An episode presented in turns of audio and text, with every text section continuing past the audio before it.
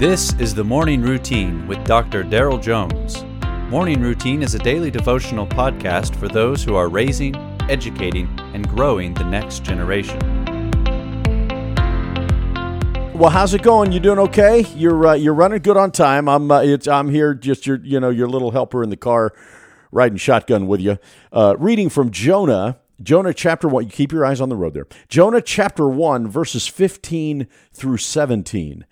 So they picked up Jonah and hurled him into the sea, and the sea ceased from its raging. Then the men feared the Lord exceedingly, and they offered a sacrifice to the Lord and made vows. And the Lord appointed a great fish to swallow up Jonah. And Jonah was in the belly of the fish three days and three nights. Have you ever imagined the opportunity to meet famous men and women of the Bible someday in eternity? Imagine being one of those well known people. What would it be like to encounter others who perhaps only know those one or two short experiences that you had? Imagine being Jonah, and how many one liners will he endure forever? Yes, yes, yes, I'm that Jonah. Yes, I know there's something fishy about me. Haha. You're really funny. I've never heard that one before. I'm sure glad I get to spend eternity with you, funny guy. Yeah, well, today's text is a turning point for Jonah. After departing on a ship the opposite way that God had instructed him to go, a storm comes upon he and his shipmates.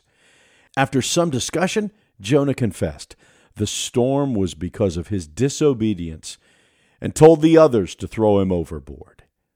Of course, when they do, the sea grows calm. The experience literally put the fear of God in those left on the boat. But Jonah? God wasn't through with Jonah. Notice how the passage unfolds. The Lord appointed a great fish to swallow up Jonah. And Jonah was in the belly of the fish three days and three nights. Now, don't miss this. Jonah thought when they threw him in the sea, he would drown there, dying a miserable rebel. But God saved Jonah by having a fish swallow him up.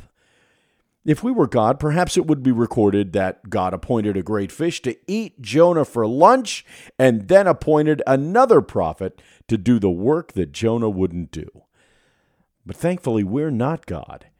God would yet see Jonah preach to the people Jonah hated, fulfilling the task from which he was running. And Jonah understood the great fish not to be a punishment from God, but salvation from God. And as far as being vomited from the fish onto the shore, let me remind you, as horrible as that may sound, it was not the only way out of the fish's belly. Yeah, in fact, unless God intervenes, well, I'm sure Jonah understood being vomited from the great fish to be a real blessing for sure. You know what? Let's ask him someday. For today, thank the Lord for his salvation, even in unexpected ways, and for the fact that he does not give up on us.